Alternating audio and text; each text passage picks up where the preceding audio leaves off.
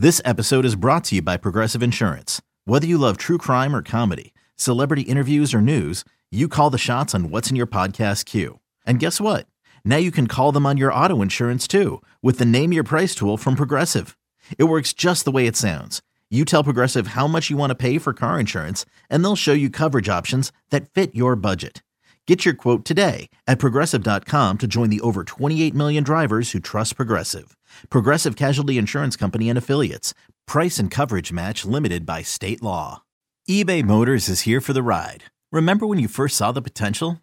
And then through some elbow grease, fresh installs, and a whole lot of love, you transformed 100,000 miles and a body full of rust into a drive that's all your own. Look to your left, look to your right. It's official. No one's got a ride like this. There's nothing else that sounds like, feels like, or looks like the set of wheels in your garage. With over 122 million parts, you can make sure your number one ride or die stays running smoothly. So there's no limit to how far you can take it. Brake kits, turbochargers, engines, exhaust kits, roof racks, LED headlights, bumpers, whatever your baby needs, eBay Motors has it. And with eBay Guaranteed Fit, it's guaranteed to fit your ride the first time, every time, or your money back. Plus, at these prices, well, you're burning rubber, not cash.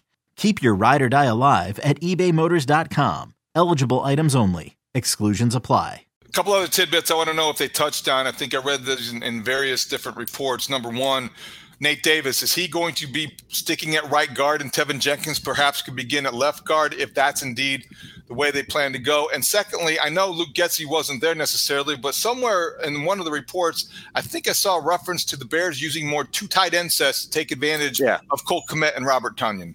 Ma- Matt Eberflus spoke pretty um, excitedly on Tuesday morning about the combination of, of, of Bobby Tonyan, as he called him, and Cole Kmet, and what they can do to love that. what, what they can do together. Bobby and Bobby and Cole will get will get their uh, band going there, and they think that there's some complementary skills between those two guys. So so keep an eye on what Luke is able to. Um, kind of utilize with those two guys together and, and, and how that will work. Uh, what was the other part of your question? Because I know there was something. That Teven Jenkins at left Oh yeah, guard. yeah. rather Thank you for bringing right that up because Ryan Poles was pretty emphatic on Monday at saying Teven Jenkins currently, right now, today, would slot in at left guard. Nate Davis would be your right guard. Cody Whitehair would bump into center. But everything with this offensive line is very fluid, and the Bears are going to get through the draft and they're going to see what they get done in the draft, and then you're going to determine: do we want to keep Braxton Jones at, at, at left tackle, or do we want to bump him over to right? Is he comfortable enough playing right that you know we could use him there, or what do we got to do to to kind of to fill in this line with Teven Jenkins? There was a, a, an acknowledgement by Ryan that obviously the durability and dependability piece is something that they track, something that they keep their eye on. That Teven's going to have to earn a role and then retain a role because obviously you you and I have said it on the podcast. 34 games over two seasons in the league. He's played 11 games where he's uh, been on the field for more than 50 percent of the offensive snaps.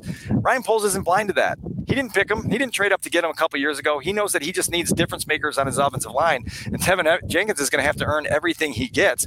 Right now, that's going to be at left guard. But if they ask him to take on a backups role, or if they, they there's been no discussion about trying him again at tackle, um, they are they're going to push him to to prove that he belongs as part of their their puzzle on the offensive line, and that's going to get um, shaken up here on draft weekend because you and I both expect them to draft at least one offensive lineman, and hopefully they have multiple guys that they're introducing at Halas Hall on the last week of April. It's impossible to guess a month before the draft, but this week, Brad Biggs, our colleague, had uh, Broderick Jones as the guy mocked to the Bears at number nine. We've talked about Paris Johnson Jr. I have been imprisoned by that moment. I love that pro day. He looks like a guy that would be plug and play. And then there are those who are clinging to the Peter Skoronski dream and the local guy made good. And Ryan Poles talked about how local guys starting for the Bears is a good idea because of the culture. You have three tackles that could be plug and play. You're getting any sense if there's any leaning in either direction.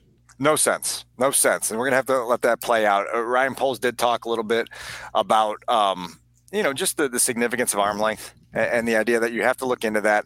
Ryan Poles is an offensive line himself. He knows what the importance is and what that can do uh, as a tool in your toolbox. And so, look, like they're going to go through this evaluation process. They feel really, really uh, strongly about the work they got done on their, you know, visits to the pro days in, in, in the last couple weeks. They obviously have top 30 pre-draft visits coming up here in the coming weeks to further their evaluations on everybody. Uh, they'll be prepared come draft weekend, but I have no sense of, of which direction they're leaning right now. Last couple things. So D'Onta Foreman is somebody who is coming off a strong second half of the season with Carolina. Did you get any sense of how he's being, you know, is he number one RB one? Is he going to be the backup? Is it shared with Khalil Herbert? And how might his role be affected by if they draft a running back? Are they looking for a starter in the middle of the draft? So uh, this is one of those conversations where you got to kind of read between the lines and kind of pick apart the words a little bit because there is a, an expression that they want their backfield tandem to be very similar to what Montgomery and Herbert were a year ago. And they, you know they're looking for somebody that can hit some some breakaway runs. They're looking for the hard runner that can get the tough yards and push piles and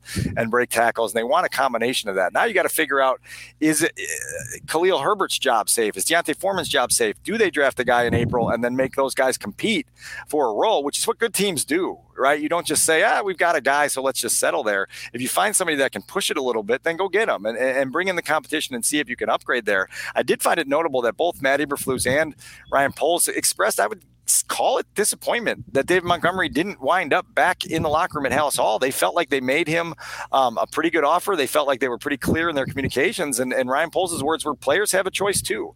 And it sounded like David Montgomery just uh, made the decision to, to, to, to move on. And uh, as Ryan Poles noted, he decided to move on within the division. And we all know how David Montgomery runs. You would expect the two times that the Lions are on the Bears schedule that an angrier, feistier, more motivated David Montgomery will be on the football field. And that's that's hard to imagine because that dude is angry, feisty, and motivated at all times. I found that very interesting because it sounded like the way that it was presented, David Montgomery chose the Lions over the Bears, and the and the offers were very similar. So, in that context, speaking of the Lions, good segue. Curious, I know it's unrelated to the Bears, but in all the Lamar Jackson chatter, look, the Lions have two first round draft picks. They've got a team that is now the trendy pick in the NFC North. If Aaron Rodgers goes to New York, if the Vikings continue to dismantle, is there any talk, rumors, innuendo, whatever the case may be, that the Lions would be in on Lamar Jackson? If there is, it's not loud enough for me to hear it over the the birds uh, chirping from this this palm tree here. You know, I mean, I, like there's going to be Lamar Jackson um, speculation and rumor and everything that swirls around until that situation is resolved, and it obviously continues to, to drag out and do so in a very dramatic fashion. Um, I sense that the Lions feel really, really strongly about what they got out of Jared Goff last season and are are confident to ride that out a little bit and see where it takes them. Who knows what they'll do in the draft? Who knows uh, kind of what their long term vision is?